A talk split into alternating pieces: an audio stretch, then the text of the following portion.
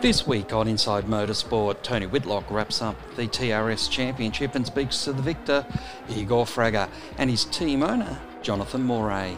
We also speak to two young guns in the supercars Dunlop Super 2 series, in Josh Fife and Zane Morse. I hope you'll stay with us.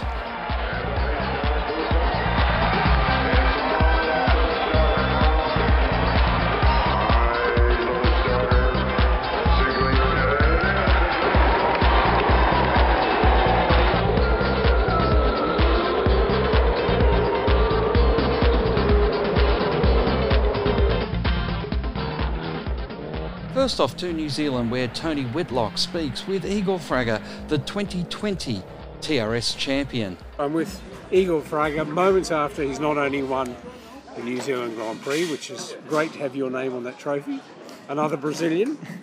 Yes, uh, it's um, it's just kind of unbelievable. I'm still now uh, doesn't know you know what really is going on, especially after finishing the checker flag was like that's it we did it you know and the team came in on the radio you know you are the champion it's Yes. just unbelievable So you win the Grand Prix and you win the championship, the TRS 2020 champion.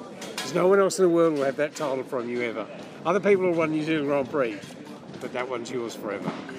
Yeah uh, it's obviously really special and uh, the new zealand grand prix is such a tra- traditional race here with so much you know the, the greatest names uh, in the Yeah. trophy and being able to add you know my name into it is very special Yeah, and of course, all those guys that are on the trophy, they're special because they went and did other things as well.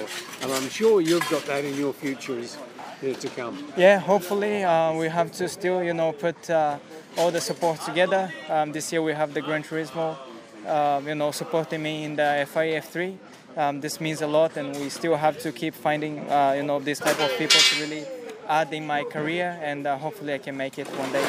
The, the great thing is that um, for the series and for TRS and Toyota is that I'm pretty sure that Gran Turismo to tell a few people in the world about how good you are and how Gran Turismo it became part of what you're way you've learned how to be a racing driver. Yeah, exactly, and I'm so happy to be able to represent uh, them um, like this and being able to, you know, represent also all the community. It's not about you know on the only the um, the brand, but it's also all the community that really play it. Yep. And uh, yeah, I'm I'm very very happy with the result.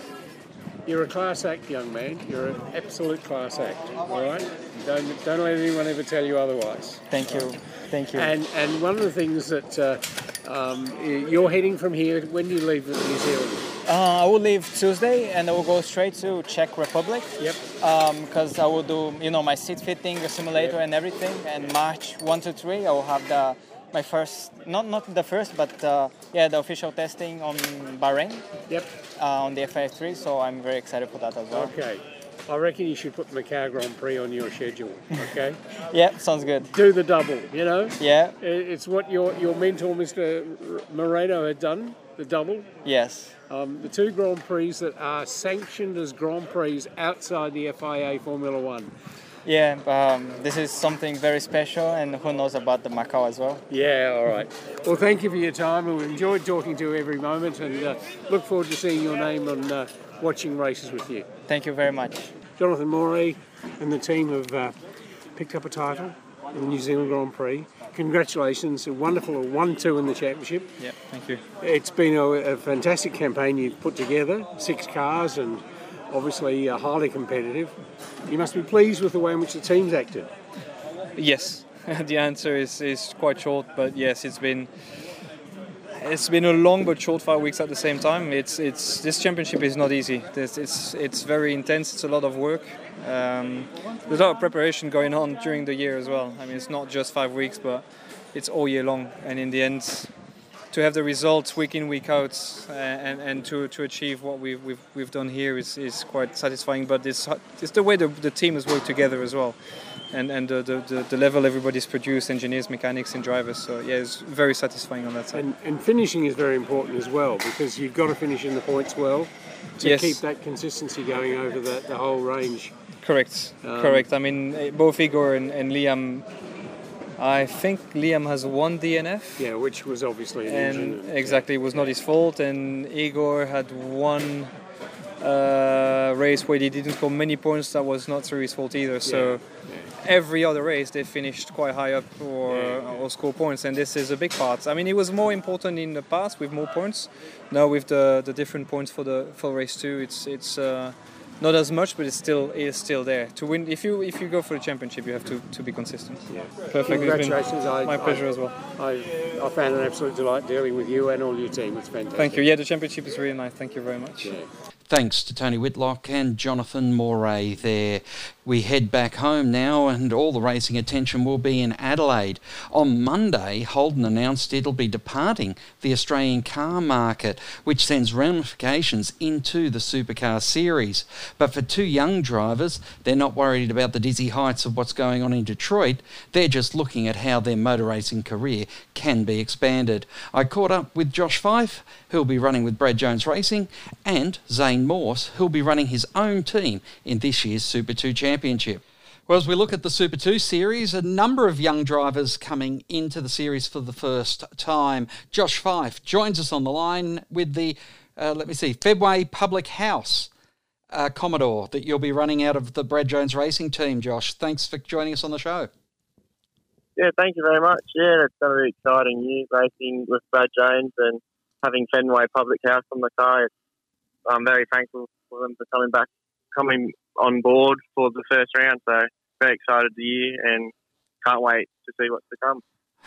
What is your goal for 2020? Because making the move up from uh, the other racing you've done into the Super Twos is uh, a very different kettle of fish. Yeah, my goal um, this year is just to learn as much as I can. Um, I like to compete for the Rookie of the Year title, so that'll be one of my main goals, and also just want to slowly improve race by race and get as much knowledge as I can. Now, you've had a, a bit of testing this uh, week past to get yourself ready for the first run at Adelaide this weekend. Yes, we had uh, two days of testing and it all went really well. Um, there was a lot of other teams testing as well, so it was, it was good to just to get just to get a good uh, gauge of where I'm where I am, and um, we tried a lot of stuff on the two days and and working on myself and just getting a better understanding of the car and the setup. So yeah, it's very good to have those two days and to prepare myself for the following week.